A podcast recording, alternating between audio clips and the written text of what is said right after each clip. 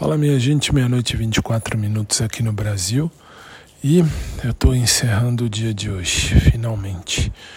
E com um sono do cão, um sono gigante, mas já escrevi inclusive até o episódio de hoje do meu podcast, que agora também vai ser por escrito, está aí à disposição no meu blog.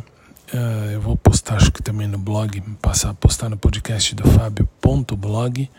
Aí você pode acessar se quiser por escrito ou então em áudio, em áudio com mais detalhes. Por hora é isso, mais tarde pode ser que ainda volte. Beijo para todo mundo, uma noite quente, agradável para você aí, porque aqui tá frio em São Paulo e a gente se fala.